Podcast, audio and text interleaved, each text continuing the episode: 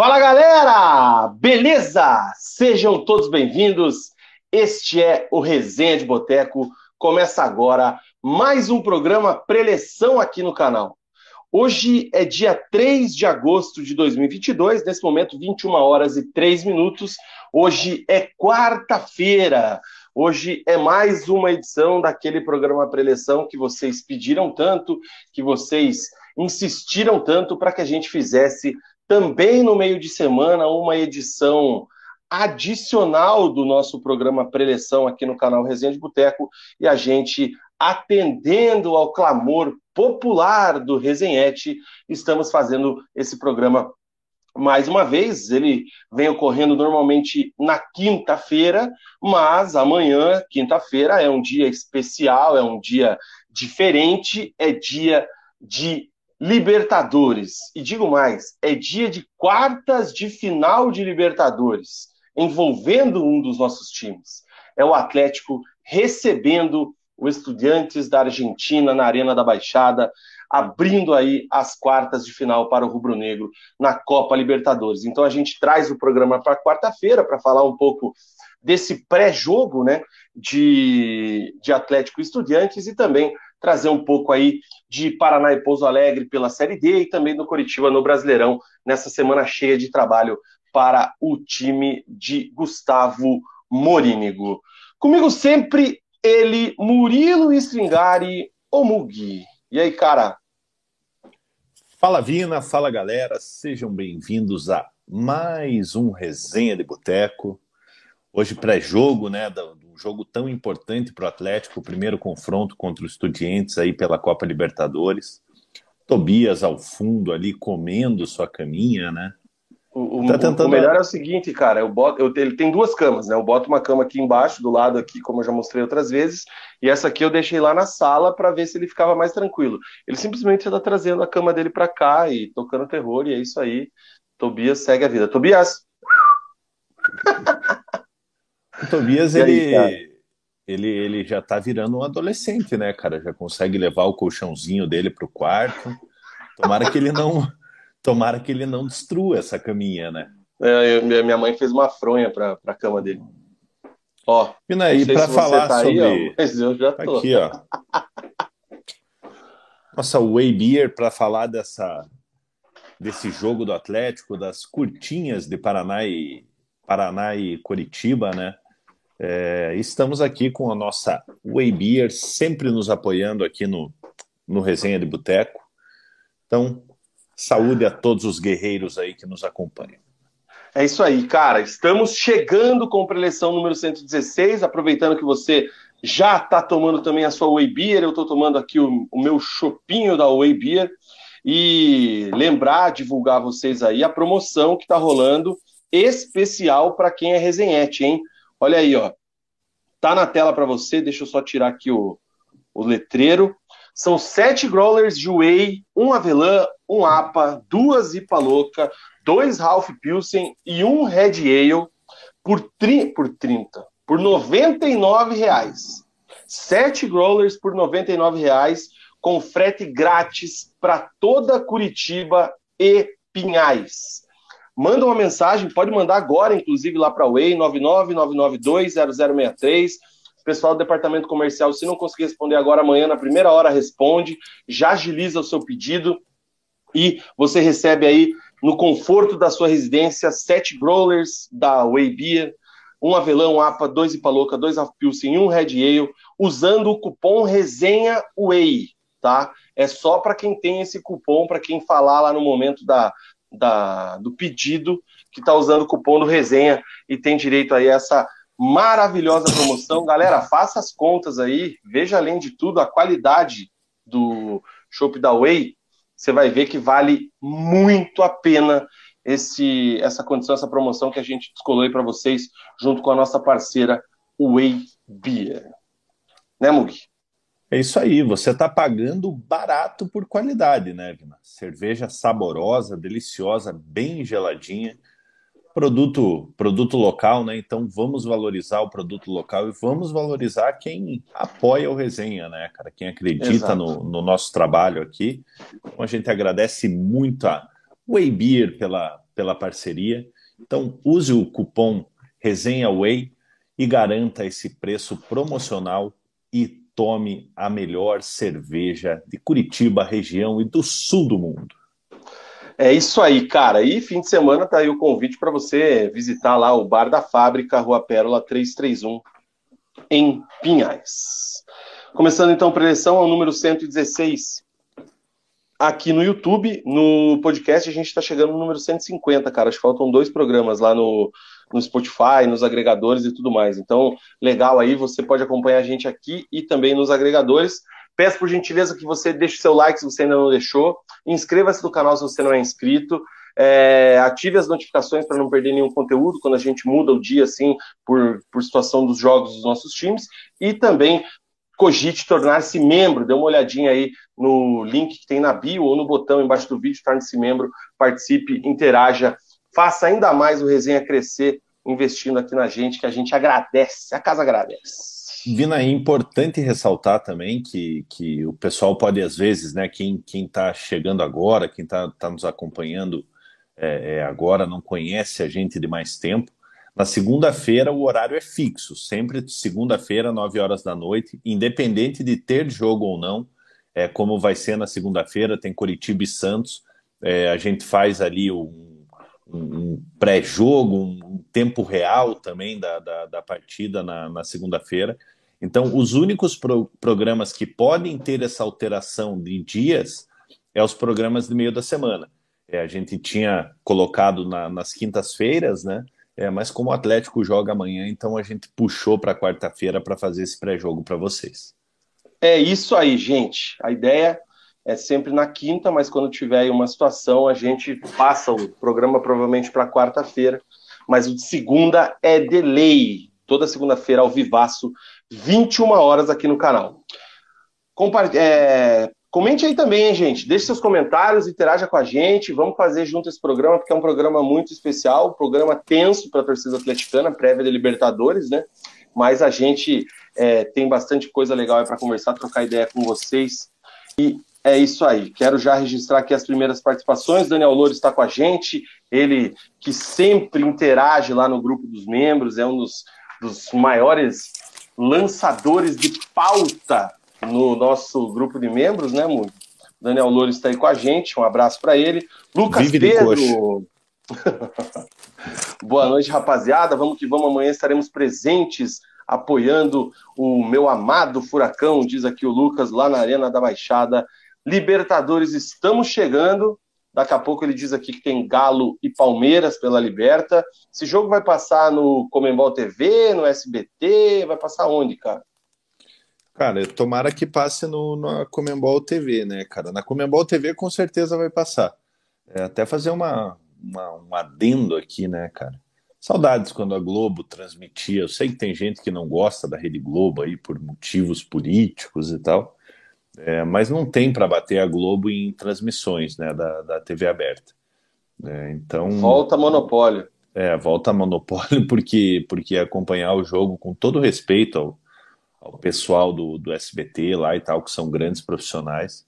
É, mas o narrador, que eu não preciso nem citar o nome, toda vez que eu, que eu vejo algum jogo com ele narrando, parece que eu estou vendo a Fórmula Truck.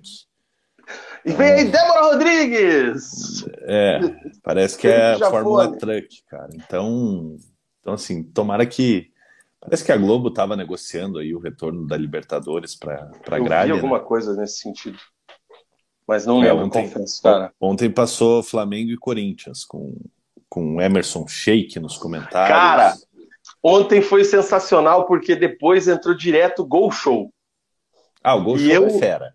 E eu não lembrava que tinha voltado o Gol Show, né? Eu vi semana passada lá que o cara ganhou 100 mil reais, lá que acertou a bolinha na caçapa. É, e ontem tava ali vendo outras coisas ali no, no celular, então quando eu vi o Ratinho tava lá berrando no Gol Show com Petkovic, cara. Petkovic, que não tá mais na, na Globo, no Sport TV, eu fiquei imaginando o Petkovic com aquele ânimo que ele sempre comentava na, na Sport TV, no, nos programas da noite, tendo que chutar lá com, com seus tênis, tênisinho lá de sabe Deus quantos mil reais custava o tênisinho dele lá, botar a bola na gaveta, ver o ratinho cornetando ele, que o chute dele foi meia boca. Pô, e, e, falar pra você, Vina, o gol show das antigas, né? O das antigas era muito legal, porque sempre ia, tipo, o goleiro reserva da portuguesa. Do, do Coxa, é, é, para quem não lembra, teve um goleiro que, que jogou no Curitiba, é, que ele já parou de jogar, que, o, que era o Pisato, Davi Pisato.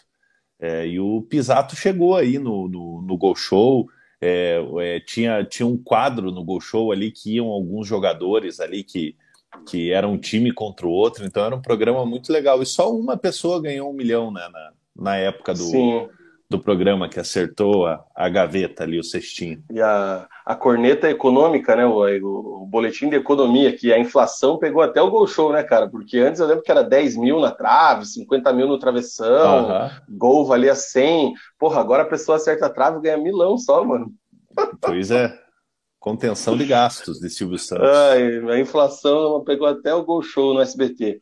Johnny Slan tá com a gente, vamos, vamos, jogadores. Luiz Gunner, salve povo, deixando o jogo da Liberta para acompanhar os amigos. É isso aí, Luiz, tamo junto.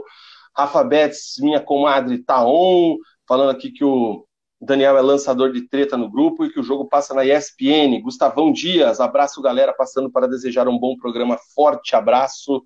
É, que mais que temos aqui, cara? É... Lembrando aqui, não perde mais ao Anser Júnior. É, é, eu lembro desse nome, né, cara? Era um piloto de alguma coisa aí que o. Que o como é que é o nome do cara, pô? Théo José. Théo José. José narra lá no, no SBT lá. É, o Ayrton Lima está também dizendo aqui que a ESPN transmite Galo e Palmeiras, o Vini FCA chegou agora, e o Lucas Pedro está também trazendo uma informação importante, que o jogo do Atlético amanhã passa no Facebook Watch. A galera pode assistir também pelo Facebook o jogo do Furacão. É isso aí, galera. Deixe seu comentário, participe conosco, interaja, deixe aí o seu palpitinho, enfim, faça esse programa pré-eleição conosco. Temos aí a noite para comentar e trocar uma ideia sobre o Atlético na Libertadores. Eu vou jogar aqui já o escudo do Atlético, Mug, e vou trazer é, uma espécie do tabelão aqui do nosso querido Resenha, com esses jogos aqui que estão acontecendo da Libertadores, para ilustrar melhor estas quartas de final da Liberta, que começaram ontem, né, com o Flamengo atropelando o Corinthians na Neoquímica Arena, por 2 a 0 achei que ficou até barato 2 a 0 é... Hoje temos o Vélez contra o Tadieres e o Galo Atlético Mineiro contra o Palmeiras. E amanhã o Atlético recebe o Estudiantes na Arena da Baixada. Esse jogo é às 21h30. Atenção, torcedor, pelo pro horário. 21h30, então dá para chegar ali por volta das 19 horas ali na arena, faz aquele aquece caprichado, acha lá um, um, lugar que, que venda whey. Se não vender o whey beer, leve você um growler da whey, dois, três, enfim, enche o seu coolerzinho lá. Aproveite a promoção aí dos R$ reais por sete growlers e faça aquele esquenta calibrado para o jogo. E aí o Atlético recebe os estudiantes às 21h30. E é aquela coisa, né, Vini? Na arena. É, é, dificilmente você vai, vai aguentar tomar sete sete cervejas, né? Sete litros de cerveja e não capotar o Jeep, né? É, então, então leve para os seus amigos experimentarem a, a Whey Beer, é, que com Toma certeza... Os dois, dois de Pilsen ali, só o, o, o proprietário, a... e leva um para a galera experimentar. A melhor propaganda da Whey Beer é experimentar a Whey Beer. Eu tenho certeza que vocês vão gostar e vão, vão querer mais e mais e mais. É isso aí, cara. E aí a gente chega então no principal assunto do nosso programa de hoje, né, Mug? Que é essa partida do Atlético contra o Estudiantes. É um time argentino, é um time daqueles encardidos que tem história na Copa Libertadores, mas o Atlético de Luiz Felipe Scolari é um Atlético copeiro, é um Atlético que em casa não perde para ninguém. E a expectativa também é de casa cheia amanhã na Arena da Baixada. É, é, esse é o jogo que o torcedor atleticano espera o ano inteiro, espera a temporada inteira. É o jogo grande, é o jogo que a torcida faz a diferença na arena, mas é um jogo complicadíssimo, pois é um adversário difícil. É um adversário que tem aí boas características e pode complicar o jogo pro Furacão. Mugi, qual é é a sua análise inicial desse confronto entre Atlético e Estudiantes pelas quartas da Libertadores? Pina, independente da, da qualidade, da história do adversário, o Atlético poderia estar pegando um Tucumã da vida, qualquer time que fosse ali, é, uma quartas de final de, de, Libertadores é sempre um jogo complicado, né? É, não à toa os times chegam nessa, nessa fase da competição.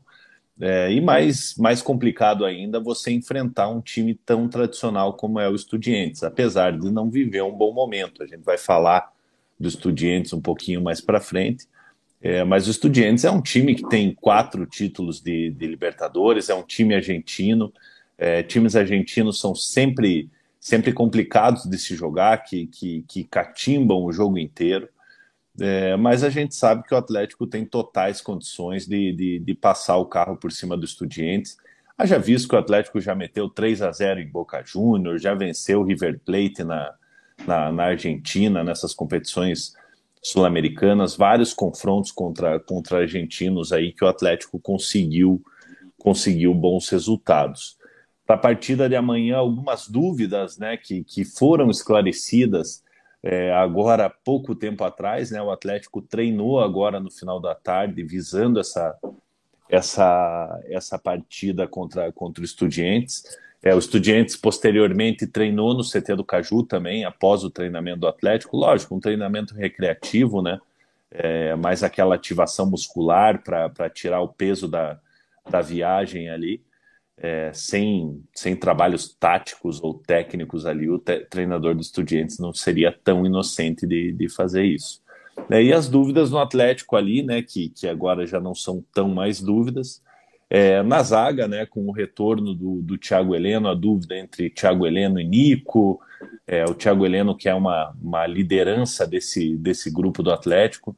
No meio de campo ali, quem vai fazer a parceria com o Fernandinho, se é Eric ou Hugo Moura, é, a tendência é que seja seja o Hugo Moura ali fazendo, fazendo a primeira volância, com o Fernandinho tendo um pouco mais de liberdade. E na frente ali, como o Atlético está acostumado a jogar em casa, Coelho aberto pela esquerda, Canóbio aberto pela direita, o Terans flutuando pelo meio ali, tentando pisar na área, é, e com a volta do Pablo, né, recuperado aí o Pablo como, como titular. Tinha dúvida ali entre Vitor Roque e Pablo, mas a tendência é que o Pablo seja seja o titular do Atlético nessa, nessa partida. Então, um time muito conhecido, né? É um time que já está na, na, ponta da língua do torcedor do, do, do Atlético e assim, né, Vina, é, são dúvidas, dores de cabeças boas, né? Porque são jogadores de qualidade. O Eric subiu muito de produção. Se o Filipão optar por, por utilizar o Eric no lugar do Moura, também também vai ser vai ser de maneira justa, porque o Eric vem jogando bem. É, nas laterais ali, Abner e Kelvin, né, que, que já são já são pecinhas carimbadas ali, Bento no gol. É, então o Filipão aí buscando o que ele tem de melhor no elenco aí para essa partida tão importante contra os Estudiantes. Cara, é o, o, time do Atlético assim até é, a gente vê a movimentação nas redes, vê, galera, tô com a voz ainda meio zoada porque além do jogo de sábado ter destruído a minha voz, é, e o Tobias está querendo destruir a mesa aqui, é, eu também acho que peguei um resfriadinho hoje, cara. Então a gargantinha tá daquele jeito. É, peço desculpas a vocês. Mas vamos lá. O... Eu acho que esse time do Atlético, se não me falha a memória, é aquele que a gente já desenhou quando o Fernandinho foi, foi apresentado, né, oficialmente, né? É, quero o Kelvin recuperando ali a posição é, se firmando né, na frente do Orejuela. O Orejuela teve até uma passagem interessante com, com, o Felipão ali alguns jogos atrás. O Felipão deu moral para ele, mas o Kelvin fazendo uma temporada muito consistente desde que o Felipão chegou, então titular absoluto.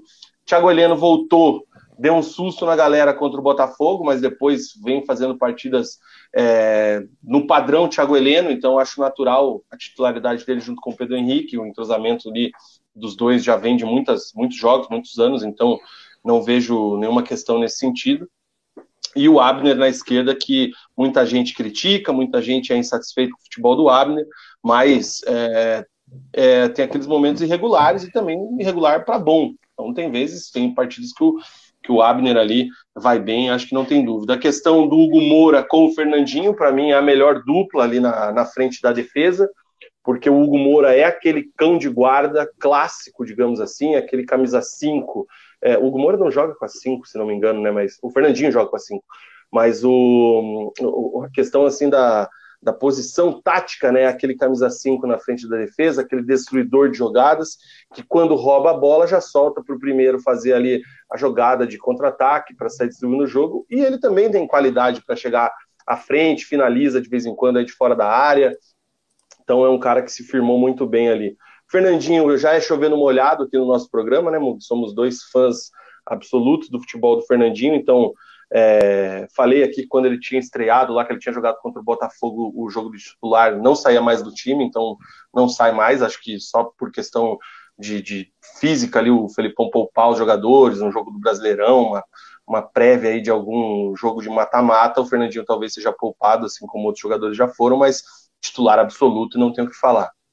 O trio da frente, que é onde a torcida põe muita esperança, né, cara? Canóbio, Terans e o Coelho, né? O Coelho que, que também é irregular, assim como o Abner, né? Às vezes faz jogadas, faz lá um jogo de Mané e outro jogo de Pelé, então, mas são os jogadores ali da ponta. E essa dúvida, acho que principal era a questão do Pablo, né, cara, que vem sofrendo aí com lesões, vem sofrendo com a questão física e tem ali na Liberta, né? Não tem na, na Copa do Brasil a concorrência com o Vitor Roque, que é o xodó, que é o é, uma das principais peças ofensivas aí do Atlético, né? Eu estava vendo até hoje que ele é o jogador que mais sofreu pênaltis no Campeonato Brasileiro, né, cara? São quatro pênaltis sofridos por ele. É um número muito expressivo, né? Incomoda bastante ali a, a defesa adversária. Então, é, o Pablo tem essa concorrência, mas pelo que a gente teve as informações aí agora no final da noite, há a expectativa de que o Pablo comece como titular e aí eu volto lá o meu comentário para o jogo contra o Libertar, que é a decisão correta, na minha visão. O Pablo tem rodagem, é um dos líderes do elenco, vinha jogando bem antes dessas lesões, então eu acho que faz sentido e para o jogo é, eu acho que é mais interessante o Atlético nesse momento iniciar com essa escalação, com o Pablo ali na frente, é, para oferecer essa jogada é, um, um atacante mais ali de, de, presença, um cara que já está mais acostumado com esse tipo de jogo. Não, não que isso seja um problema para o Vitor Roque, que quando entrar vai fazer uma fumaça absurda.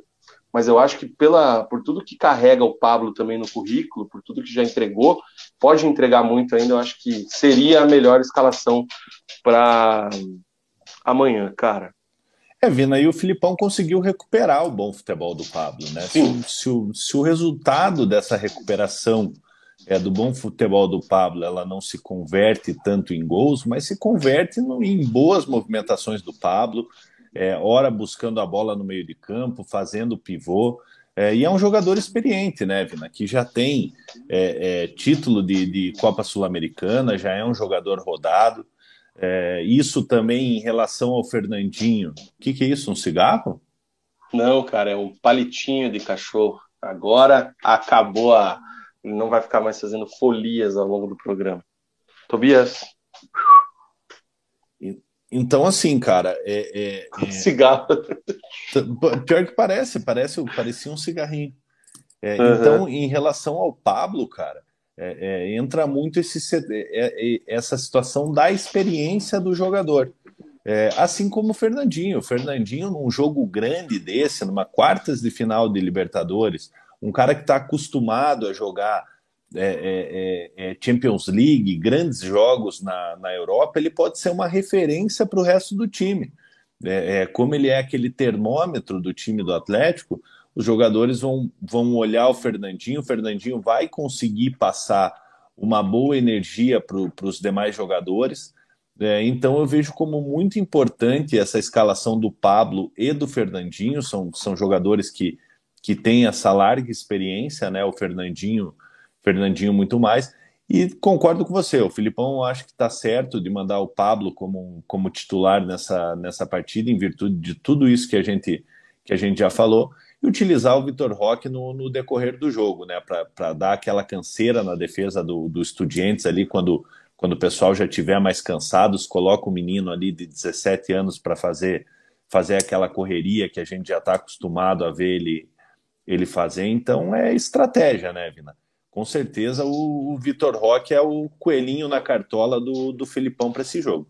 Não, e o Pablo até é, não vai aguentar os 90 minutos, né, cara? Ele vem sem ritmo, né? Então, com certeza vai aparecer ali o Vitor Roque, vai ter então pode aparecer um Rômulo ali que vem entrando bem, então é, faz sentido.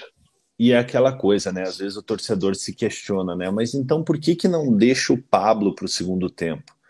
É, é, porque, porque assim, cara, é, por característica de jogadores, é, é, não estou comparando qualidade do, de ambos. O Vitor Roque ele tem muito mais capacidade pelo, pelo vigor, vigor físico dele, pela, pela idade, pela correria. O Vitor Roque ele tem muito mais possibilidades de mudar o jogo do Atlético do que o Pablo. É, lógico, o Pablo poderia ficar no banco e ser utilizado ali meia hora, 20 minutos, conforme, ou até 45 minutos. É, mas eu vejo com mais possibilidades de mudar o jogo no decorrer do jogo no Vitor Roque do que no Pablo.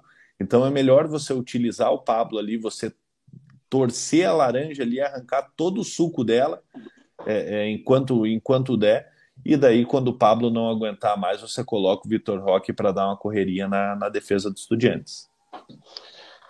É, cara, deixa eu dar uma olhada aqui no, nos nossos comentários, a galera que está participando aqui. Deixa aí os seus comentários, o que vocês fariam se vocês fossem o Felipão, quem vocês escalariam, que se vocês concordam com o que a gente está dizendo aqui, se é, essa postura aí que a gente está comentando é esperada por vocês também.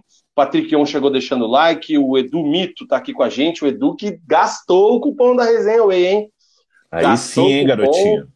Parabéns, Edu. Compartilhei lá no Twitter a tua foto também do, do pedido que você fez lá na, na Way com o nosso cupom. É isso aí, cara. A gente agradece o apoio de sempre, né? O Edu não precisa nem falar nada, é um resenhete aqui do coração. O Camp tá com a gente nas duas plataformas, ó. Grande Pô, SD Camp. O Camp que, é, que, que já ganhou uma camisa do Atlético aqui, né? Ele ficou um pouco ausente porque estava tava estudando e está mais do que certo aí. É, é, é, as prioridades tem que ser o, tem que ser o estudo. É, e a gente fala para a molecada mais nova, né? Estudem porque, porque faz muita diferença lá na frente. É isso aí, cara. É... O Patrick está dizendo que o Atlético chega. Atlético, chega de fazer o torcedor sofrer. Chega de sofrer igual o Rock Balboa. Faversani chegou agora. Boa noite, o que perdi? Vem com a gente, Faversani. Vamos trocar uma ideia sobre o jogo. Wesley Viana, gostaria de um dia poder ver Fernandinho, Alex Santana, Marlos Terans Canóbio e Coelho. Cara, daqui a pouco a gente vai falar do Marlos um pouquinho, né? Porque tiveram algumas atualizações da situação dele do nosso último programa de segunda até hoje. Mas eu acho que esse, essa formação aqui fica muito aberta, hein, cara? O Alex Santana não é um volante marcador, o Fernandinho, com a qualidade que tem, eu acho que é um desperdício sobrecarregar ele ali. E na frente ficou interessante, né? Só que daí você é. também abre um pouco o Terans, né? O Terans que rende mais centralizado. É, o Marlos pela ponta eu acho que não é o caminho, é, mas é, um, é muito técnico, né? Seria uma variação importante. Mas é muito o... ofensivo, cara. É difícil de você achar um equilíbrio ali. Você vê, são seis jogadores. Seis jogadores o... é, é, complicado de você, de você encaixar tanto jogador ofensivo assim. O Faversani falando que também começaria com o Pablo e entraria com o Vitor Roque para colocar pressão no segundo tempo. Faz sentido. O Mito diz que o que preocupa é a mudança de posicionamento durante o jogo do Pablo com o Terans. Muitas vezes vai ter bola alta para o Terans e aí não dá. É, eu, eu, concordo, mas aí tem que ter muito mais é, é consciência dos jogadores das pontas para não ficar cruzando bola quando tiver essa troca, porque eu acho que essa troca do Pablo voltar a armar o jogo, né, ele não fica lá fixo como um 9, né, cara, ele, ele volta a buscar dos dois lados, ele constrói jogada ali na saída do meio campo, e aí tem essa transição aí para o Terans será um, virar um falso 9, por exemplo, como colocar dessa forma, é, vai do Canobi do Coelho, ou de quem tiver ali na ponta, não ficar cruzando bola pro Terans dessa forma. Só que também o Terans já fez uns golzinhos de cruzamento, né, cara? Vai que ele descola lá a bicicleta lá, igual ele fez com, com o Penharol lá o ano passado, se não me engano. Vina, mas eu acho uma jogada muito interessante essa do Atlético de, de utilizar o Terans como, como falso 9 ali quando o Pablo, quando o Pablo ele, ele faz essa movimentação para o meio de campo. O porquê? Porque o Pablo ele puxa o marcador, ele acaba puxando o defensor do, do, do time adversário, e o Terans, com a velocidade que ele tem, ele faz a, ele faz a penetração. É, então é uma, é uma jogada que acaba matando com a defesa adversária, se bem executada, inclusive com bolas, com bolas cruzadas. É, é, como você falou, o Terans já fez gol de cabeça, já fez alguns gols de, de, de, de bolas cruzadas, cruzadas na área. Eu acho uma jogada muito interessante e muito inteligente do time do Atlético. O Luigi Gunner está dizendo que a zaga dos estudantes, é, dos estudantes é alta, é bom para o Pablo fazer o pivô. O Roberto dando boa noite direto lá de Realeza, interior do Paraná, dia do orgulho do Paraná na Libertadores. O mito ele completa aqui que ele acha que em algum momento do jogo dá para ter o Gumoura e Alex Santana juntos liberando o Fernandinho. O que, que a gente acha? Cara, eu acho uma boa alternativa. Eu só não sei como é que vai ser a utilização do Alex Santana amanhã, né? Ele foi registrado na Libertadores, foi apresentado oficialmente, vai para o banco, mas é, não sei se amanhã já vai ser utilizado assim. Pina, eu acredito que dá. Tá no banco, vai pro jogo, né? Eu acredito que dá sim para jogar dessa forma. É, com, com Hugo Moura, Alex Santana e liberando Fernandinho. Você tira um dos pontas, você centraliza o teu jogo, é, você pode até colocar ali, é, ou utilizar é, o Terans um pouquinho mais à frente, com o Fernandinho vindo mais de trás, né, ou numa, no caso do Terans sair, você utilizar um, um Vitor Bueno também ali, você mudaria a postura do Atlético, né? É, eu acredito que jogar Hugo Moura, Fernandinho é, é, e Alex Santana com os pontas abertos, eu, eu não consigo ver essa possibilidade nesse momento. Não, eu acho que o, que, que, que o Filipão e nem o Fernandinho, nesse momento, é, pretendem é, é utilizar o Fernandinho ali não, como o... um camisa 10, né? Eu acho que aí ia ter uma alternativa para o jogo da volta, né? Lógico, dependendo de como for o resultado amanhã, mas contra o Flamengo, vamos forçar a memória aqui, o Atlético jogou com três volantes, né? Jogou o Gumora, jogou o. Eric. Eric e o Fernandinho, né? Isso. E os dois então, laterais fazendo a linha de cinco ali. Fazendo aquela linha de cinco, né? Então, eu acho que é uma condição até mais para o jogo da volta e, cara, ganha uma, apesar de ser aí, entre aspas, três volantes, né? É, ganha muita chegada na frente física também com o Alex Santana e com o Fernandinho, porque a galera tem que lembrar, a gente de Alex Santana entende um pouquinho, né? Ele não é um volante de marcação, cara. Ele é aquele cara que vai atacar, vai chegar. Ele, ele é aquele falso lento, né? É, então é um cara que tem muita presença física, carrega bem a bola, bate de fora da área, marca. Então, assim, é, essa, essa, essa formação com, com, com, o Hugo Moura e os dois aqui, né? Que o, como o Mito tá falando, né? Não sei se. Fazer uma tática com o dedo aqui, ó. É, o Eu acho que cabe legal, exatamente. Vina, para quem não para quem não, não se recorda muito bem do, do, do Alex Santana, é, ele tem a, as características muito parecidas com o Michael que jogava no Grêmio, volante. É um volante de, que, que tem uma boa pegada, mas o Michael também, lógico, mais para trás, né? Mais para trás ali, não no final da passagem dele pelo Grêmio. É, para quem não lembra, o Michael começou como um camisa 10 no São Paulo ali, né? Na, na, antigamente, Fluminense também. É, é, então o, o, ele tem essa característica de pisar na área adversária, tem, tem um, um bom vigor físico, né? É, eu acho que é um jogador que vai ser muito útil para a equipe do Atlético aí durante, durante essa temporada. Faversani fala que o Mug quer torcer a laranja do Pablo, o Luiz Gunnar está aqui debatendo com o Mito sobre essa sugestão. O Campimo está falando que fim do ano ele vai apresentar o, CC, o TCC e aí tá livre. Cara, Isso TCC aí. é livramento. Cachorro Louco, se não fizer uns 3 a 0 em casa, lá vai ser um filme de terror. Tô até vendo.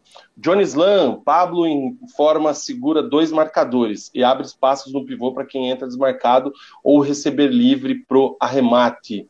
É, tempo real aqui da Libertadores Vélez 1 Tadieres 0.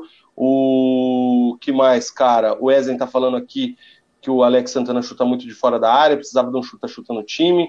E o Patrick acha as características do Alex Santana parecidas com a do Paulinho, que está no Corinthians e seleção brasileira. É, guardadas as devidas proporções, assim, lembra, cara. ele é, é, mais forte, ele, ele, ele é mais forte que o Paulinho. É, mas o Paulinho, putz, o cara, Paulinho é, é forte, hein, cara. É, ele é forte, mas é que falar do Paulinho, né, cara, é, Hoje é difícil da gente falar assim do, do Paulinho, fazer um elogio, mas o, o Paulinho nos, nos, bons momentos jogava no auge. cacete, cara. Nossa senhora. É, então, mas na, na, característica acho que é isso mesmo. É um cara que joga ali de segundo, terceiro, ataca, faz gol, ganha bola de cabeça. Uma boa contratação do Atlético. Mugi, e o que, que a gente traz aí do adversário, cara? Porque a gente tem aí o campeonato argentino, um calendário diferente do calendário brasileiro, né? Estava dando uma pesquisada aqui, o Estudiante está lá embaixo no Argentinão, né? Mas é um time que tem alguns destaques, tem jogadores conhecidos aí do povo brasileiro e não vai ser realmente um jogo fácil, né, cara? O que, que você tem aí do Estudiantes de La Plata? É, Vina, o Estudiantes não é o, aquele Estudiantes de, de, de Verón, né? Não é mais aquele, aquele time é, que metia medo nos adversários, mas é o Estudiantes, é um time argentino, um time, um time copeiro, como eu falei, é tetracampeão de Libertadores, um dos únicos times, talvez, eu não, não, não sei se, se algum outro conquistou o tri da Libertadores, talvez Penharol deva ter, ter conquistado. Você conquistar a Libertadores por três anos consecutivos, o Estudiantes conseguiu isso, 68, 69, 70, né? O Independiente também que é, foi então, tetra, 72 é, a 75. Então é um time muito tradicional, né, cara? E, e tem alguns, alguns bons valores, né? É, tem o retorno do Bozelli, né, que, que havia se machucado no confronto contra o Fortaleza, tá um mês, um mês fora aí, ele deve deve compor o banco de reservas da, da, da equipe do, do Estudiantes nessa partida, porque, porque não joga um mês, é, precisa retomar é, é, o, a sua forma física, né, já é um jogador com uma, com uma idade avançada, então deve ser utilizado durante o jogo. Nesse ano, o Bocelli tem 13 gols em 27 jogos, é o artilheiro da equipe, né? É, o vice-artilheiro da equipe não vem para Curitiba, que seria o, o outro centroavante, nem veio, né? Que é o Leandro Dias, acabou tendo uma lesão muscular no jogo contra o Banfield aí, que, que acabou empatando em 0 a 0 no Campeonato Argentino, Estudiantes que está em 22 no Campeonato Argentino, é, são 28 times lá na, na, na Argentina, né? É, o Estudiantes em, em 11 jogos tem apenas 12 pontos, então vivendo um momento um momento ruim lá. E o Leandro Dias não vem, o Leandro Dias que é o vice-artilheiro, né? Em 34 jogos acabou fazendo fazendo 10 gols. E para o lugar deles, o, o Estudiantes contratou o Mauro Mendes, é, atacante que estava no, no Montevideo Wanderers, é, ele é até o momento artilheiro do campeonato do campeonato uruguaio, foi utilizado nessa partida de final de semana aí já é, já fez sua estreia pelo pelo Estudiantes e deve ser deve ser utilizado nessa nessa partida. O Fabiano Nogueira, aquele zagueiro que, que jogou no Santos já é, fora também, está tá machucado, não não vai poder não vai poder jogar. O Nogueira que é um que é um zagueiro, zagueiro muito alto, então mais um desfalque para a equipe do, do Estudiantes. O Manuel Castro, que joga como ponta ali aberto pela, pelo lado direito, o Atlético tem que tomar muito cuidado com ele, porque é um dos destaques dos Estudiantes nessa, nessa Libertadores. É um jogador de habilidade, um jogador de velocidade, então o Atlético, ali como ele joga aberto pelo lado direito, ali vai cair pelo setor do Abner. Do é, Abner. Abner é, o Abner vai ter que tomar muito cuidado com, com, com esse jogador. O goleiro é um velho conhecido aí do futebol sul-americano, né? O Andahur, goleiro, é, três, três é, disputou três Copas Américas, foi campeão da última Libertadores pelo Estudiantes em 2009, é, em cima do Cruzeiro de, de Adilson Batista, né? É, mas já tem 39 anos, é, é um bom goleiro é, é, mas já está com uma, com, uma idade, com uma idade avançada. É, e o destaque dos Estudiantes é o jogo aéreo, né? É um time que alça muitas bolas na área e não à toa tem um zagueiro artilheiro, né? O Rogel, zagueiro, ele tem sete gols na, na, na, na temporada. É, então o Atlético vai ter que tomar muito cuidado com a bola aérea da, da equipe do Estudiantes, sem dúvida nenhuma é o ponto forte da, da equipe argentina. É um time que geralmente joga no 5-4-1 ali, e quando ataca vira um 3-4-3, tem essas, essas transições. É, então, essas são as informações do, do Estudiantes de La Plata. Provável Estudiantes para amanhã: Andújar no gol, Godoy, Rogel, Morel e Lolo e Mas. Zucchi, Jorge Rodrigues, Manuel Castro e Piatti. E na frente, Marlo, Mauro Mendes. O técnico é o Ricardo Zielinski. Cara, esse time, eu lembro dessa, dessa final da Liberta de 2009, o Verón já em, em final de carreira, né? Ele tinha, ele tinha uma tendinite, jogava com aquela faixinha embaixo da, da patela no joelho, lembra uhum. disso não? La uhum. Bruja jogava com a meia baixa e essa faixa no, no joelhinho e o Cruzeiro perdeu no psicológico aquele título, né, cara? Um abraço aí pro Emanuel. É... Eu imagino os caras vindo amanhã fechados, é, tentando contra-ataque essa bola alçada na área, cara. Então, acho que por isso aí também vai muito da decisão do Felipão com relação à manutenção do Thiago Heleno junto com o Pedro Henrique, é, que dá uma segurança maior. Não que dá uma segurança muito grande, porque o Atlético vem tomando muito gol de bola aérea, né? É, acho que o principal ponto fraco da defesa atleticana é a bola alçada na área. É, e você disse bem aí a principal característica, o principal atrativo aí ofensivo do Estudiantes. Mas amanhã, cara, eu prevejo aquele jogo chato, tá ligado? Aquele jogo de xadrez, assim, principalmente no primeiro tempo. Não imagina esses caras vindo para cima do Atlético, atacando. É, você trouxe bem ali a informação do Manuel Castro. Se o Zelinski, técnico dos caras, observou bem, e tenho certeza que observou sabe da deficiência defensiva do Abner, né? Isso é uma coisa notória. Se alguns jogos do Atlético você percebe, o Abner, quando tá bem, já defende meia boca, então quando ele tá naqueles dias ruins, imagine. Então tenho certeza que ali é que o time argentino vai tentar atacar com o Uruguai o Manuel Castro.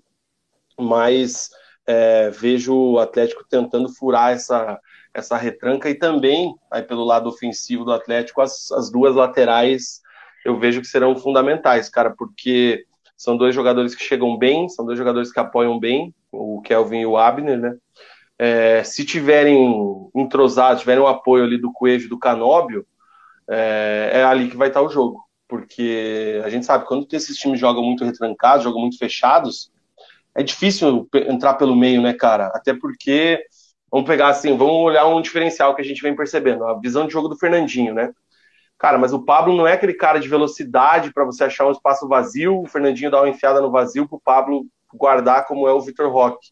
Lógico, o Pablo se mexe bem, fez gols já importantes lá na, nas costas da, da, defesa adversária.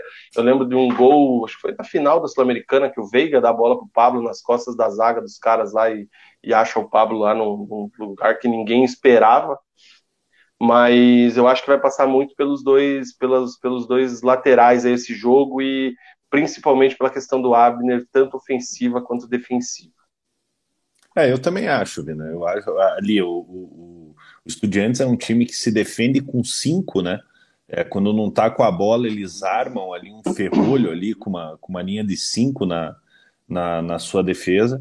É, e o Atlético vai precisar quebrar essa linha, né, cara? O Atlético vai precisar tentar penetrar de alguma forma.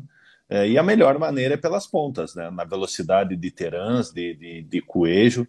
Né? Então são dois jogadores aí que vão ser muito importantes amanhã, além do Fernandinho, né, O Fernandinho, que é esse cara do, do passe, do, do cara que consegue quebrar as linhas é, através do passe. E por que não do Hugo Moura? Hugo Moura que tem um bom arremate de, de, de fora da área. É, então o Atlético, o Atlético tem que pensar muito nessas, nessas características, no ferrolho que vai, vai enfrentar amanhã da, da equipe do Estudiantes, ali, o Estudiantes muito fechadinho. Tem que utilizar esses jogadores como Hugo Moura, como, como Terans, que tem um bom arremate de, de fora da área e arriscar, cara. Arriscar, porque quem sabe num, num, num arremate de longa distância aí o Atlético consegue achar um gol. E a questão da catimba, né, cara? Psicológico, né? Amanhã vai ser aquele jogo que quem tá de fora também se irrita, hein, cara? Porque esses caras são chatos, mano. No essa geral, é aí você pode generalizar. Esses caras são chatos. São, mas e, e, essa é a importância de você ter um Fernandinho no elenco que vai passar tranquilidade para os demais jogadores. É lógico, o Fernandinho é brasileiro, tem o sangue quente também, é, é é complicado você enfrentar os argentinos, né? Como, como eu já falei, por, por conta dessa catimba, mas pela experiência do Fernandinho, o Fernandinho com certeza vai passar vai passar tranquilidade para o restante do, dos jogadores ali. Tem o Coelho, que é, que, é, que é argentino, tem o Canóbio, que é, que é uruguaio, tem o Terans, que é uruguaio também. Então o Atlético tem jogadores que, que sabem utilizar dessa, dessa catimba também. É, e o Fernandinho com certeza vai ser o equilíbrio desse time aí, vai, vai conseguir tranquilizar os jogadores para não caírem na, na catimba dos argentinos. É isso aí, cara. Expectativa de casa cheia. Vamos ver como é que vai ser amanhã essa grande partida entre Atlético e Estudiantes, início das quartas de final da Copa Libertadores. Registrando aqui o Marcão Saldanha, chegou agora, boa noite para ele, um abraço. Um abraço para o Francisco WW, deixando o like. Parabéns, Piazada. Vou ver amanhã de manhã. Isso aí, Francisco. O vídeo fica disponível para a galera assistir aí no nosso canal. Boa noite para Paula Rocha, chegou aqui também agora, está com a gente. E Rafaela Betts concorda com os ousados aqui do resenha. A torcida vai ter que ter paciência. O jogo vai voltar muito para a defesa, para recompor e ver a melhor opção. É isso aí. Mugi, mais alguma coisa que você anotou na tua pauta? Já zerou? Como é que tá essa situação aí da, Cara, das do... notícias? Vamos... Tem a questão do Marlos pra gente falar ainda, mas do jogo... É, do jogo é isso, né, Vina? Jogo amanhã às 21h30, horário de, horário de Brasília. É, deve ter casa cheia, né? A Arena da Baixada deve deve estar tá cheia aí para esse, esse confronto de quartas de final de, de Libertadores aí. O Atlético, depois de de anos aí tentando chegar numa, numa semifinal de Libertadores novamente, né? É isso aí, cara. Passando então de assunto para a gente já encerrar também o bloco, o bloco, o bloco, o bloco do Atlético. É essa situação do Marlos, né, cara? Que muita gente tem expectativa, já tem gente que deu baixa, tem gente que está triste, tem gente que está irritado, mas o fato é que a situação do Marlos aí ganhou alguns capítulos recentes, né? Ele sentiu uma lesão muscular ali no aquecimento do jogo do fim de semana contra o São Paulo. É, e especula-se aí na imprensa, nos nossos companheiros, né, que o Marlos está em conversas com a diretoria para a rescisão amigável do contrato, está também é, tentando alguma outra situação, a diretoria quer que permaneça, o Felipão tem carinho, é, quer contar com o Marlos aí, mas parece até que tem um time do Oriente Médio, né, que já havia até feito uma proposta para o Marlos antes dele chegar no Atlético, que pintou aí novamente é, no circuito. O que, que você tem aí de informação, o que, que você vê dessa situação, é, desse embrólio aí que vem sendo o Marlos com a camisa atleticana? Pina, não é nem que seja a vontade do Marlos de, de sair. É óbvio que o Marlos queria estar tá, queria tá jogando, queria estar tá performando aí pela, pela equipe do Atlético, realizando um sonho de, de infância dele. É, mas o, acredito que o Marlos ele não ache justo, ele não está conseguindo entregar o que, o que se espera dele e ele continuar recebendo por isso. Então, mais uma vez, é, é, surge essa, essa, essa notícia do, do Marlos pedindo para sair, da outra vez ele chegou a pensar em, em aposentadoria, a diretoria do Atlético tentando convencer ele de, de continuar a guardar pelo menos esses jogos importantes aí contra estudiantes e contra, e contra o Flamengo, né? É, porque querendo ou não é um jogador que, que mesmo de fora ele é importante pela rodagem que ele tem no, no, no futebol, jogador que já jogou Eurocopa, é, mas assim, Vina, é, eu tô sentindo que o ciclo está... Fim de ciclo, né? É, que o ciclo está se encerrando e triste, né, Vina? Triste porque com certeza ele ele tá, tá extremamente frustrado de não tá de não tá conseguindo não tá conseguindo realizar esse esse grande sonho da vida dele. Foram só 12 jogos até o momento, não joga desde maio, né?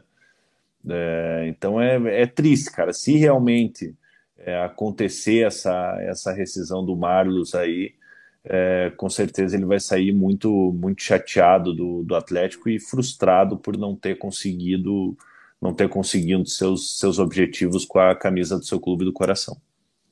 Vamos aguardar aí, e, e, é até importante essa decisão quanto antes, porque gera muita expectativa, né, cara? O torcedor quer ver o Marlos em campo, né? Sabe o que ele é capaz de fazer, sabe do carinho dele, do amor dele pelo Atlético, e aí gera essa expectativa e que às vezes ela pode se tornar até prejudicial, né, cara? Porque o cara tá à disposição, não entra, a torcida pressiona, daí também vai ter torcedor que vai ficar indignado com ele, começa aquela questão, ah, não tá jogando, então é culpa do jogador, é corpo mole e tudo mais, como a gente já leu aqui no, nos nossos comentários, e todo mundo tem, tem direito de opinar, tem direito de ter essa, essa liberdade, digamos assim, só tomar cuidado, lógico, porque a gente sempre fala, o Marlos é um cara de muito caráter, né? A gente conhece o Marlos desde criança, a gente jogou junto lá na base do Curitiba é, há mais de 20 anos, então assim, é um menino que tem educação, um menino que tem família, e o principal aí nesse caso é um menino que gosta do Atlético, né? Ele é sempre foi atleticano, então. É um homem, é... né, Não é mais um menino. É, é que sempre vou lembrar do Marlinhos com aquele topetinho lá, né? Cabelinho com o topetinho descolorido. É, mas vamos torcer para que se resolva da melhor forma. O Mito até mandou um comentário aqui, ó. A novela do Marlos está muito estranha. Sentiu a coxa na corrida quando foi chamado? Botava muita fé nele. Nem que fosse reserva de luxo, mas que jogasse. É, e o Lui aqui falando que finalmente um canal que levou mais em consideração o lado do Marlos estar frustrado por não conseguir entregar. Tinha muita gente falando que ele estava revoltado por ficar no banco e tudo mais. Ah, cara, é assim. A gente respeita a opinião pra... de cada um, tal, mas não dá para ficar com muito achismo nessa hora. A gente vai mesmo pelo que a gente conhece do, do, do jogador e da pessoa, cara. Eu acho que. Vina, mas a gente, a gente entende, né, cara? A gente entende quem Sim. acha isso, porque porque não é todo mundo que, que tem essa visão do Marlos. Tem torcedor do Atlético é, que nem lembra do Marlos no Coritiba, por exemplo. Sabe? Sim. Não lembra do Marlos no, no, no, São Paulo, torcedor mais, mais jovem aí. É, é, e com certeza não acompanhava o Marlos na Ucrânia, né? Porque é um campeonato difícil de você de, de você acompanhar. Mas o torcedor do Atlético pode ter certeza, cara, não tem ninguém mais triste do que ele nesse momento, cara. Muito mais triste que qualquer torcedor do Atlético nesse, nesse momento por não estar tá conseguindo realizar o sonho dele. Alexandre Felipe chegou agora. Fala galera, cheguei, estava trabalhando no jogo. Final Marechal 3, Ampere 3. Isso aqui era. Sim, era paranaense? Não era Liga Nacional? O que que era? Sabe não? não sei, ele, ele manda só meia notícia, né? Esse assessor é brincadeira. Eu tô, eu tô esperando ele, ele pediu tamanho de camisa, se, se preferia preto ou branco. Eu tô esperando minha camisa do Marechal, viu, Vina? Você não tá esperando a tua aí? Eu tô, tô esperando tudo, tô esperando tanta coisa do Alexandre, ficou enchendo o saco para tirar foto, para fazer vinheta, para mandar vídeo, para fazer stories, enfim. Um abraço. E lá no Mineirão ele tá dizendo aqui que é apenas pro Palmeiras. A televisão lá da sala tá ligada no canal da Comembol, ó, tá tudo azul, ó, não tá, tava no jogo do São Paulo. É, e ele trouxe aqui, ó, foi pela Série Ouro do Campeonato Paranaense. O... Olha o que você falou, Mugi, o Camp, ele tá dizendo que ele nem era nascido quando ele jogava na base do Coxa. Então, tá é bem isso que você falou, a galera não, não, não, lembra, né, cara? Faz parte, né? Isso só mostra como a gente tá velho. É... E o Lui tá colocando aqui que o Marlos é um cara super disciplinado, espero que continue no Atlético, recupere sua forma em futebol, pois é um baita jogador. Cara, eu vou usar o exemplo do Marlos, talvez seja um pouco diferente, talvez não, com certeza é diferente pela expectativa. Mas hoje o Atlético tem no elenco dele um jogador que ninguém espera que jogue mas que o cara tem um potencial muito forte no vestiário. Se chama Dedé. Sim. O Dedé tá no elenco, tá no banco todo jogo. É, o Dedé tem uma grande história no nosso futebol, né? Conquistou muita coisa pelo Vasco, jogou, teve uma boa passagem até certo momento no Cruzeiro, jogou na seleção brasileira. Era um, é um dos uma grande homens, é um dos 100 homens mais importantes do Brasil. Ai, cara. É, e o Dedé tá ali, entendeu? Só que aí a, única diferença, né, no, no, caso que eu, que eu citei no começo da minha fala, é que a gente não tem a expectativa que o Dedé volte a ser o Dedé que já foi e jogue na zaga do Atlético, né, cara? É, o Dedé vai entrar numa emergência ali quando não tiver mais, quando o Matheus é... caramba, Felipe. Matheus Felipe e o Nico tiverem disponíveis lá, o Thiago Heleno não joga naquela na altitude, o Pedro Henrique tá, sei lá, suspenso, aí tem o Dedé, pô, daí vem o Dedé. Mas você não espera dele. Já o Marlos gerou expectativa muito, né, cara? Então, aí que tá um pouco da diferença dos dois, mas eu acho que mesmo que que nessa situação vai ser um pecado o Marlos não fazer parte desse ano do Atlético, que está se, se encaminhando para ser um ano histórico, independente de conquista ou não. Então eu acho que, que é importante aí todo mundo chegar num acordo melhor para a instituição no, e para o jogador.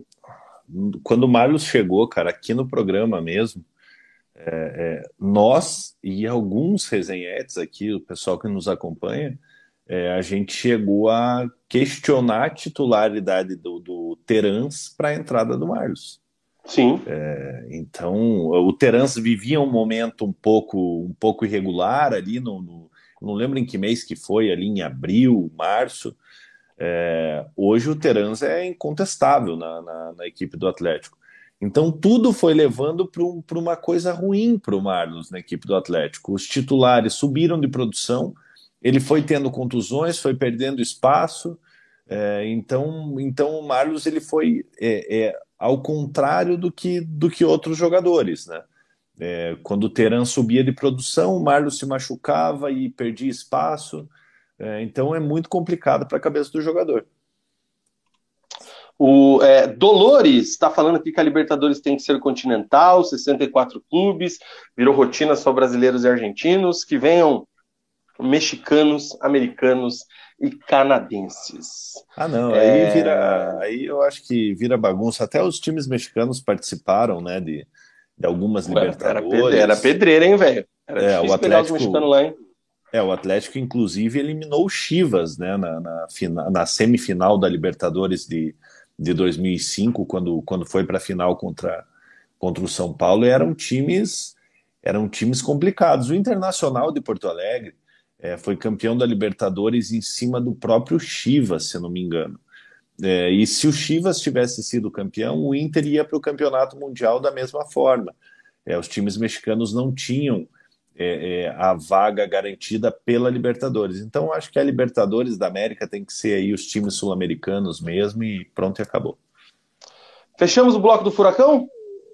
Última do Atlético, o Atlético fechou um patrocínio com a Betson, ah, casa de apostas é, até o final de 2023, né? É, o patrocínio já vai estar disponível ali na camisa do Atlético na partida de amanhã.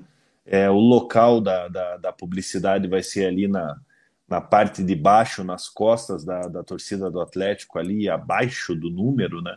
No popô. É, é, na bunda, né? Eu até anotei aqui, ó, até 2023, parte bunda camisa.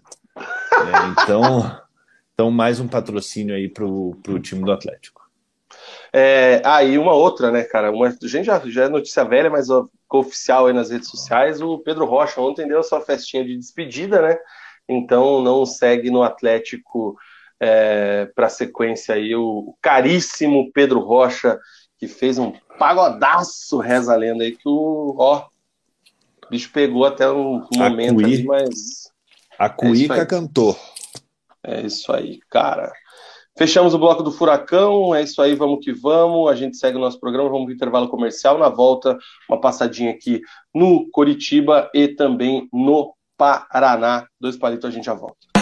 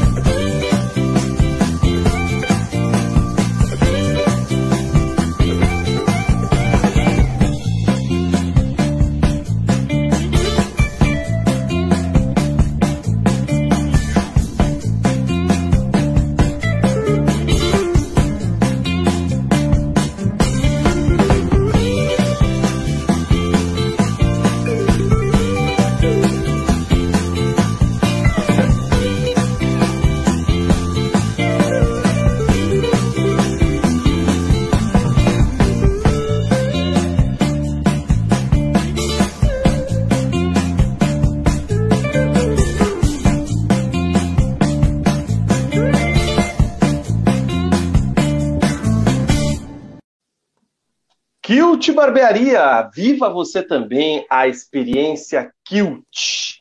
Agende o horário, mande um WhatsApp, dê uma ligada, 9900-0202, 9900-0202. Marque lá um horário, viva você essa experiência Kilt, barba, cabelo e bigode, chopp gelado, cardápio é, muito caprichado de comida de boteco, mesa de sinuca, o som maravilhoso. Enfim, cara, um ambiente familiar, estacionamento privativo com segurança gratuito, é, televisão lá para você assistir seus jogos, é, tem lá o ambiente para galera que gosta de jogar poker, se quiser reservar lá para fazer uma, me uma mesa, uma rodada, não sei como é que fala, não, não jogo poker, mas enfim, tá lá à disposição de todo mundo. É, a Bursa é uma grande atração também para galera que gosta de viajar na história aí da, das revistas populares só para maiores, enfim, cara. Kilt Barbearia 9900-0202, Avenida Senador Souza Naves, 674, em São José dos Pinhais. Siga no Instagram, arroba Barbearia. Inscritos do canal tem double chopp a qualquer momento, chegando lá falando que é inscrito. Compra um, toma dois chopps geladaços. Membros do canal, de segunda a quarta-feira, 50% de desconto em qualquer serviço da barbearia, barba, cabelo e bigode. E fora dessas datas, você tem direito a um chopp na faixa ou a uma porção de fritas Kilt, 22 temperos selecionados por Abram para a melhor batata do planeta. Então, membros e inscritos têm arregos diferenciados da Kilt. E destacando que nesse sábado vai rolar uma festa de cinco anos da Kilt lá na barbearia. O Abram vai fazer aquela costela sensacional na conta da Kilt para você degustar a costela que o Eyman prepara com tanto amor e carinho e com tanta qualidade, com 22 temperos, como ele sempre gosta de reforçar, uma costela de alto nível. Estarei lá para prestigiar isso aí na hora do almoço. Então, passe lá na Kilt, Avenida Senador Souza Naves, 674, em São José dos Pinhais. Kilt Barbearia, a melhor de São José dos Pinhais, Curitiba e região. Eu acho legal quando a gente faz aqui a, a passa a propaganda da Kilt, que pouca gente repara, na verdade é difícil reparar, mas temos até uma participação especial do Agora Global no nosso, na nossa propaganda, né, cara? Guilherme Moreira. Guilherme Moreira, é verdade. Está no VT da Kilt. O nosso querido Edu Mito dizendo aqui que a Kilt é show demais, é verdade. E o, o, a Fafá tá perguntando aqui, dizendo que eu não jogo poker. Eu não tenho a mínima ideia como é que joga poker. Não sei cara, de nada. Eu tenho, eu tenho um amigo, cara, que você até deve conhecer ele. Ele é amigo do, do Gui Moreira também, das antigas mesmo, assim. É que o cara virou jogador de poker profissional e olha. Não é o. Como é que é o nome o dele lá? O Yuri. O Yuri Nerd Guy. Isso. É. Olha, olha, ganha mais que muito jogador de futebol, viu, cara? É, isso aí, cara. Enfim, vamos que vamos. É, o bloco do Verdão do Alto da Glória aqui, o bloquinho, né, Mug? Mas. É... Eu, cadê o template aqui? Achei, velho.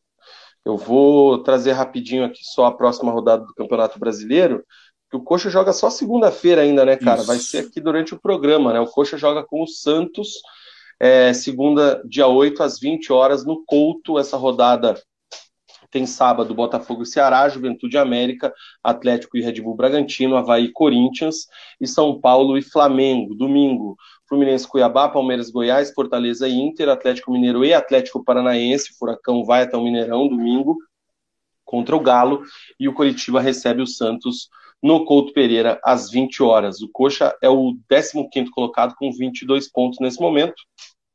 O Atlético está focadíssimo na Liberta, no Brasileiro é o quarto colocado com 34 pontos. Quais são as notícias do Curitiba aí, Mug, para essa para esse meio de semana? É, o Curitiba se preparando para essa partida contra o Santos, né? Com certeza já vai entrar pressionado na, na na, na partida de segunda-feira. É, o Curitiba corre o risco de entrar na zona de rebaixamento aí é, na próxima rodada. É, se o Ceará e o Havaí vencerem os seus jogos, é, o Curitiba acaba, acaba entrando na zona de rebaixamento, né? É, a gente torce para que, que isso não ocorra, é, mas de qualquer forma o Curitiba já entra pressionado. É o jogo que encerra a rodada, né? É, então o Curitiba já entra sabendo que precisa, que precisa vencer a equipe do Santos. É possível, o Curitiba já venceu o Santos dentro de casa esse ano, pela Copa do Brasil, fez um dos melhores jogos da temporada contra o Santos, poderia ter goleado o Santos, mas esbarrou no João Paulo, né, naquela partida de Copa do Brasil, e na segunda partida acabou, acabou sendo facilmente dominado pela equipe da Baixada Santista e eliminado da Copa do Brasil. Para essa partida, o Coritiba conseguiu o efeito suspensivo do Tony Anderson, né? É o Tony que precisava cumprir dois jogos, o Coritiba conseguiu o efeito suspensivo, ele já havia cumprido um jogo, cumpriu mais uma suspensão da, da outra expulsão dele contra, contra o Goiás. Né? Então, o Tony Anderson disponível para essa partida. O Robinho está em transição, é um jogador que pode aparecer no, no, no banco de reservas para essa partida, mas, mas com certeza não, não será utilizado no time titular. É, pelo lado esquerdo tem o desfalque do, do Egídio, né, que foi expulso nessa partida contra o Goiás. O Biro surge como, como opção ali é, é, e deve ser o titular nessa, nessa partida de, de segunda-feira. O Hernan Pérez, que chegou a ser relacionado para a partida diante do Goiás, não deu tempo de ser inscrito, é, não, não, não teve o nome publicado no, no BID, então acabou não ficando nem no banco de reservas. Já para essa partida contra o Santos já está disponível, já está inscrito no BID, então deve figurar pelo menos no, no, no banco de, de reservas. Coritiba atrás de um meia, né? É, a gente sabe que é difícil aí a contratação de, de, de um jogador pro meio de campo nessa, nessa época do ano, mas o Coritiba segue no mercado aí procurando uma oportunidade de mercado, já que o Regis não vem não vem demonstrando potencial que se esperava dele, o Tony Anderson oscilando muito, mas o Coritiba está no mercado. É, quem deve chegar é, e se apresentar essa semana é o Juan Carlos Dias, né? jogador colombiano de, de 21 anos, é, do Independente Medellín, deve assinar um contrato de três anos com a equipe do Curitiba, mas não deve estar disponível já para essa, essa partida de segunda-feira. É, o Gabriel Vasconcelos ainda ainda é dúvida né, para essa partida. Se for relacionado, provavelmente será utilizado é, no time titular, mas tem muitos dias até o confronto, né? A partida é só na segunda-feira. Provavelmente tenha um treino no é, tenha um treino no sábado ali para para definição do, do time no sábado, no, no domingo ali um trabalho mais leve. É, e o Curitiba segue se preparando para essa partida de segunda-feira. Vai ter gringo aí que vai ter que ficar de fora da relação pela quantidade de, de, jogadores estrangeiros, né, Mugi?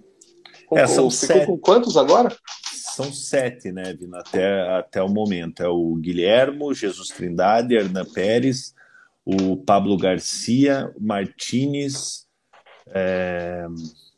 Ai, quem mais, cara? Tá, tá, tá faltando. Tá, tá faltando o nome. O Galarza e o, e o, e o Juan Carlos Dias agora, né? Chegaria Sim. a sete jogadores. Isso é permitido cinco jogadores estrangeiros, né? É, então, uhum. com toda certeza, sempre dois jogadores ficarão fora dos relacionados. Vai sobrar gente aí, vamos ver como é que o Morínigo vai fazer para montar esse quebra-cabeça dos estrangeiros no Verdão. Certo? Certíssimo, Vina. Do Coxa são essas as últimas informações. Aí o Curitiba enfrenta o Santos na segunda-feira, às 8 horas da noite. Santos de Lisca doido que está trazendo o Luan do Corinthians. Luan preguiça. O pessoal está dizendo aqui que tinha sido gol do Palmeiras, mas antes mesmo da gente falar do gol, já diz aqui o Alexandre que foi impedimento. O Abel Ferreira está tendo um troço, de acordo com Dolores Delano. O Ali, o Ali falou pênalti para o Palmeiras aqui, mas eu não achei esse lance não. aqui no. É isso aí. Acho Vamos para mais um intervalo comercial. Na volta, o Bloco do Paraná. Hoje, o preleção, obviamente, mais curto. E essa é a ideia, galera, que a gente tenha mais assuntos espalhados ao longo do programa e a gente consiga ficar aqui menos de três horas conversando, se bem que segunda-feira foi isso, a gente já sabia que ia fazer o programa hoje, né? Mas vamos aqui para o nosso intervalo rapidinho, a gente já volta.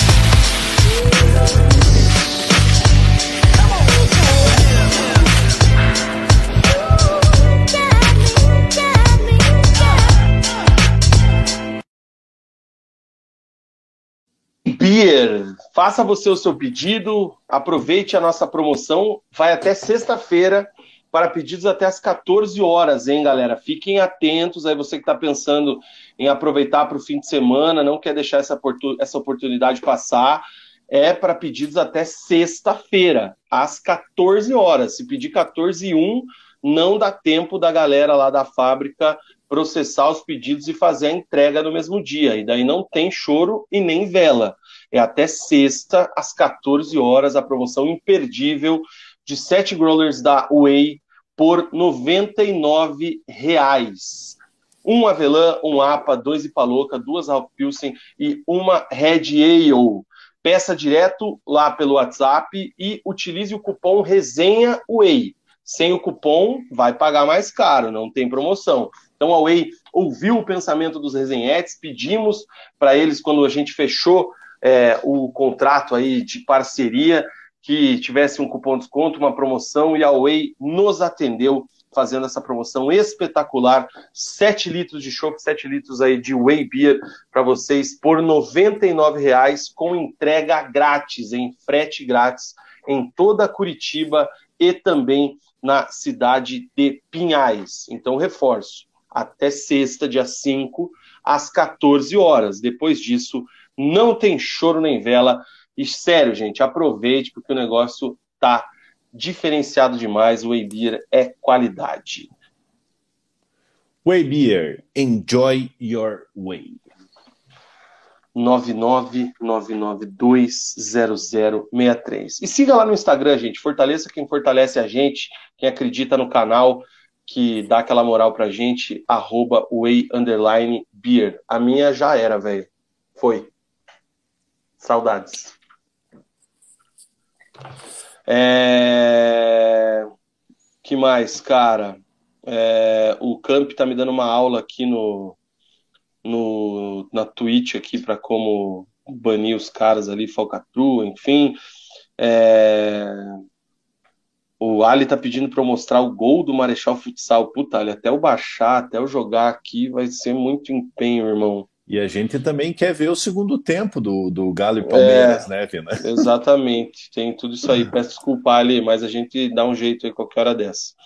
É, e a Beth está falando aqui que foi gol do Hulk, um pênalti para o Atlético Mineiro. O Hulk que vinha é... pedindo um pênaltizinho já fazia tempo, né, cara? É, chorão do jeito que ele é, né, cara? É isso aí. Bloco do Paraná também no pique, né, O Paraná vai se preparando aí para a partida das oitavas de final contra o Pouso Alegre. Vou soltar aqui na tela é, o tabelão da Série D também, né, cara? É, o jogo é no domingo, às 16 horas, na Vila Capanema. Tá? Os preços dos ingressos seguem os mesmos praticados ali é, no jogo contra o Cascavel, então é aquele preço reajustado. Tivemos um bom público lá no sábado e a torcida e o time, é, a diretoria, todo mundo espera a mesma mobilização, né? É, apesar de toda a festa, apesar de toda a situação pela vitória, toda, toda a condição que aconteceu o jogo, mas de nada adianta se não tiver a mesma mobilização agora. Então, o torcedor paranista já se recuperou da vitória, de todo o drama, todo o susto que foi, toda a apreensão, e agora começa uma nova batalha contra o Pouso Alegre no domingo às 16 horas. Os outros confrontos aqui, né, não temos mais nenhum time paranaense, não é um chaveamento aqui, então não adianta é, imaginar que ah, se o Paraná passar, pega o vencedor de Real Noroeste e Caxias. Não, é através da classificação geral do campeonato tá? O Paraná tem uma das piores classificações gerais nesse momento é, dos times que passaram. Até estava falando com o nosso membro, o Zanona, e também com o Thiago lá, que é meu parceiro. Paraná provavelmente vai pegar ou o Amazonas ou o. Quer ver, ó? É, tava, ele até me colocou aqui a classificação geral, cara. Deixa eu ver se eu acho aqui as informações. Mas o Paraná ou pega o Amazonas, ou pega o Lagarto, enfim, vai pegar um desses times lá de cima, velho. Então, vamos ver o que, que vai acontecer aí. Lagarto, sequência... que é o time, time da cidade do Diego Costa. Mas é importante lembrar que o Paraná precisa passar pelo Pouso Alegre que é o time que eliminou o Paraná Clube na Copa do Brasil esse ano. Novidades aí, a gente também, como o Mundo falou, bloco do, do Coritiba, o bloco do Paraná. O Paraná tem ainda muitos treinos para ocorrer durante a semana, o jogo é só no domingo. A novidade é que o Kiss ganhou condição, deve fazer treinamento amanhã no campo com o elenco, então pode ser que apareça Vinícius Kiss. É, eu também acho que um dos meninos ali que entrou no segundo tempo deva ganhar condição, tá? não sei se no lugar do Marcelinho, não sei se no lugar do Brito, mas eu acho que um dos, dos, dos reforços ali da rapaziada que entrou no intervalo deu uma dinâmica diferente, com exceção do Iacovelli, eu acho que pode aparecer ali na frente, é, fazendo companhia para o Albano, que para mim também estreou muito bem no time do Paraná. Que, que você separou aí, Mug, de pauta aí do, do time, do jogo, enfim, do bloco do Paraná? Pina, essa entrada do Kiss aí seria muito importante para a equipe do Paraná. O Kiss é um jogador que, que por uma série dele, querendo ou não, ele sobra, né? É um jogador que, que, que no, em séries B já teve, já teve, já teve seu destaque. É um dos líderes do elenco do, do Paraná Clube, então esse, esse retorno, esse reforço dele seria muito importante para a equipe do Paraná. O Marcelinho apresentou um desgaste né, nesse, nesse primeiro jogo, é, é, é, nesse segundo jogo na classificação contra o Cascavel. É, o João Felipe entrou muito bem no intervalo no, no lugar dele, é, mas eu não sei se o Omar Feitosa vai, vai fazer uma, uma alteração nesse momento aí, tirar o Marcelinho, que querendo ou não é um jogador é, experiente, para colocar outro menino. O Cadu também entrou muito bem na partida, né? É um jogador do, com, com bom chute, um bom arremate de, de longa distância. É, então é bom que o Paraná tenha achado algumas peças de reposição ali que, que entrem e possam dar uma qualidade para a equipe paranista. É, o torcedor do Paraná sabe que, que não vai ser fácil, né? É, essa partida é, dentro da Vila Capanema, essa primeira partida é muito importante para o Paraná. É, eu digo isso por quê? Porque o Pouso Alegre está invicto dentro de casa na, na, na, Série D. Lógico, é só uma estatística, é, tabus aí, estatísticas, elas são feitas para serem quebradas, é, nada impede do Paraná ir lá para Minas Gerais e, e, vencer a equipe do, do Pouso Alegre, mas seria muito importante fazer um jogo bom aqui em Curitiba, um jogo que, que se possível, é, é, leve a classificação bem encaminhada para Minas Gerais, porque jogar lá não é fácil. O Pouso Alegre, em oito jogos dentro de casa, são cinco vitórias em três empates. Por outro lado, fora de casa são três vitórias, três empates e duas derrotas. Não é um retrospecto ruim, mas jogando na Vila Capanema, com, com o apoio da torcida paranista, que deve lotar novamente a Vila Capanema, não só para apoiar o Paraná, mas também para homenagear o Mauro, é, que acabou falecendo. A gente até vai, vai dar uma pincelada aqui sobre, sobre esse fato trágico, é, mas a torcida do Paraná deve comparecer na vila. Então, o cenário ideal seria o Paraná vencendo de qualquer maneira, mas um 2 a 0 ali seria coisa linda para levar para Minas Gerais. É isso aí. Você trouxe aí já a questão do Mauro, né, Mug? A gente teve aí algumas é, atualizações também do nosso programa de segunda para cá, né? O, o, a notícia do, do falecimento dele oficialmente, né? Veio já durante o nosso programa pré-eleição de segunda-feira. A Carolzinha informou a gente aqui nos comentários, a gente estava acompanhando também no Twitter, nas redes sociais, mas ela trouxe para a gente que havia sido confirmado o falecimento dele na segunda, após, o, após a morte cerebral, né, que já tinha sido é, divulgada ali durante o dia. E de lá para cá, a gente teve hoje né, uma coletiva da Polícia Militar, é, prestando alguns esclarecimentos, mas na verdade é, nada, nada de novo, né? É, por incrível que pareça, não temos ainda nenhuma imagem, né, nenhum vídeo, nenhuma, nenhuma câmera, nada da treta, do acontecido, da situação. A PM, logicamente, né, colocando que é, nenhum dos policiais assumindo que, que o cavalo pisoteou alguém, né, então o comandante lá, que não me lembro o nome agora, do batalhão da cavalaria afirmou isso, né, que tinham acho que 11 policiais e, e nenhum deles notou, assumiu nada disso. E vai abrir uma sindicância interna, a civil também está investigando, enfim, vamos ver o que, que, vai acontecer. A própria Carolzinha ela já me mandou aqui também a nota, o, o, a informação aqui da Fúria, né? Com relação ao velório e ao sepultamento do Maurinho, né? O corpo do presidente deve chegar 6 horas da manhã, o velório vai ser na sede da Kennedy, no ginásio 2, a entrada é pela rua São Paulo, é, e o sepultamento está agendado ali para as 14 horas no cemitério Parque Jardim da Saudade, fica na Avenida Maringá, 3300, ali em Pinhais. Então, tá aí os horários para para as últimas homenagens aí da torcida, dos familiares, dos amigos, é, de quem gostava aí do trabalho que o Maurinho vinha fazendo frente à Fúria Independente. E tenho certeza que vai ser um dia de muita emoção por toda essa situação, essa tragédia que, que manchou um dia que tinha tudo para ser maravilhoso aí na, na história do Paraná, foi dentro de campo, mas fora de campo o Paraná perdeu um torcedor notável aí que vinha fazendo um brilhante trabalho na, na torcida organizada, na Fúria Independente. É, é isso, né, Mugi? Questão, o, o, o, a coisa, é difícil falar assim, a situação, a coisa boa, né, não é bem a palavra, mas o alento que a gente viu hoje, que, que foi divulgado aí nas mídias, a questão da doação dos órgãos, né, cara? Sim. O Maurinho era doador, né? Então, a família autorizou a doação, se eu não me engano, conseguiram ajudar aí sete pessoas que estavam nas filas para transplantes aí, como a morte cerebral foi confirmada, o restante é, conseguiu ser doado aí, isso aí ficou bem legal aí o Maurinho mesmo, depois de tudo que aconteceu, fazendo essa, tendo esse gesto, né, cara? É, a gente parabeniza a família, né, porque doações de órgãos, elas, elas salvam vidas, né, é, a gente não queria estar tá falando de, de, de morte aqui no, no, programa, geralmente a gente fala, fala com alegria ou às vezes não, né, do nosso, do nosso futebol paranaense.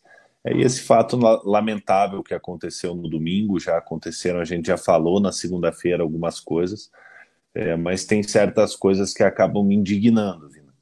É, a gente até tem que tomar muito cuidado com o que fala aqui, é, porque não tem imagens de nada, né? Então é, é, não tem como a gente cravar o que, o que de fato aconteceu, é, mas não dá para numa coletiva é, falarem que foram apresentadas três versões, e entre essas versões que o torcedor, uma das versões que o torcedor é, teria acabado tropeçando, caiu correndo em campo, a outra que foi pegar uma faixa é, é, num lugar alto, caiu e bateu a cabeça, e a última versão que, que, que, que é a que, que é a, a, a, que é de conhecimento geral é do pisoteamento ali do, do, do cavalo comandado por um, por um policial militar é, que acabou acabou causando um, um trauma muito grande é, no crânio do Maurinho e ele acabou acabou tendo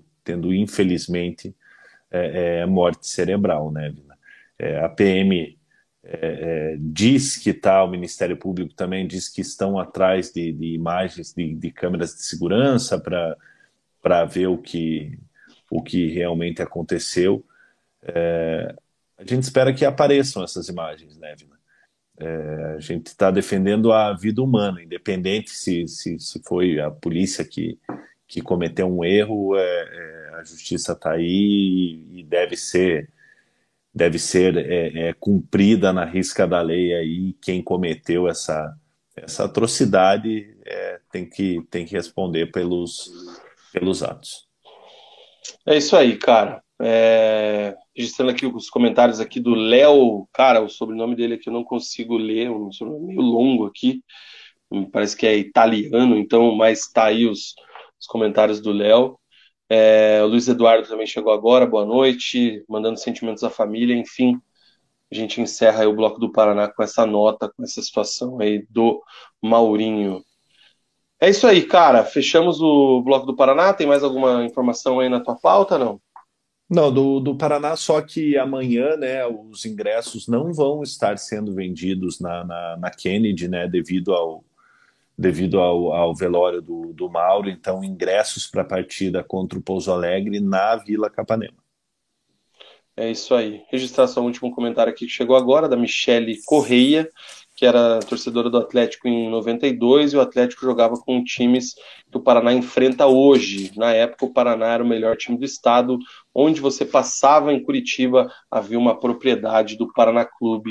É verdade, Michele, o patrimônio do Paraná foi sendo é, dizimado aí ao longo dos anos por gestões e gestões, e sabe Deus aonde vai parar.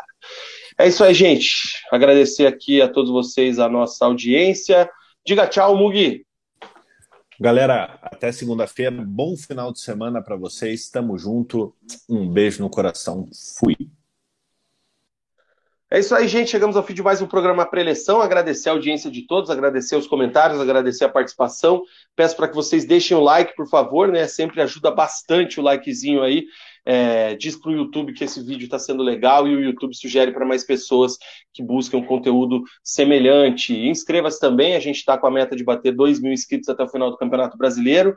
Chegamos à marca de 1.900, se eu não me engano, hoje, então estamos nesse caminho aí para os 2 mil inscritos. Compartilhe os vídeos, enfim faça aquela preza, faça aquela, aquela moral que todo consumidor de conteúdos no YouTube tem que fazer, certo?